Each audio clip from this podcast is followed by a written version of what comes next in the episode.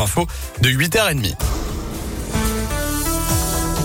Mais allez, c'est bon, il est l'air 8h20, Bah mais c'est oui. que des bonnes nouvelles. Le journal des bonnes nouvelles avec Noémie Mébilon. Ils ont lu leur roman et doivent élire leurs favoris des lycéens de Lyon et de la région. Rencontre aujourd'hui 12 auteurs en lice pour le prix Goncourt des lycéens. Une rencontre qui a lieu au théâtre Comédie Odéon à Lyon.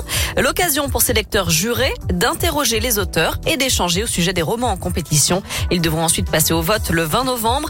Le nom du lauréat du prix Goncourt des lycéens sera dévoilé le 23 novembre à 13h précisément. Joli succès pour le festival romain organisé le week-end dernier au musée Lugdunum de Fourvière à Lyon. Il a accueilli, accueilli euh, 35 000 visiteurs sur les deux jours. C'est un record. À noter que vous pouvez toujours découvrir la nouvelle exposition temporaire du musée, les aventures de Bricus Maximus, l'expo en briques Lego, qui a déjà attiré 13 000 visiteurs pendant le festival romain. Enfin, avis aux boulangers, cuisiniers, traiteurs ou pâtissiers.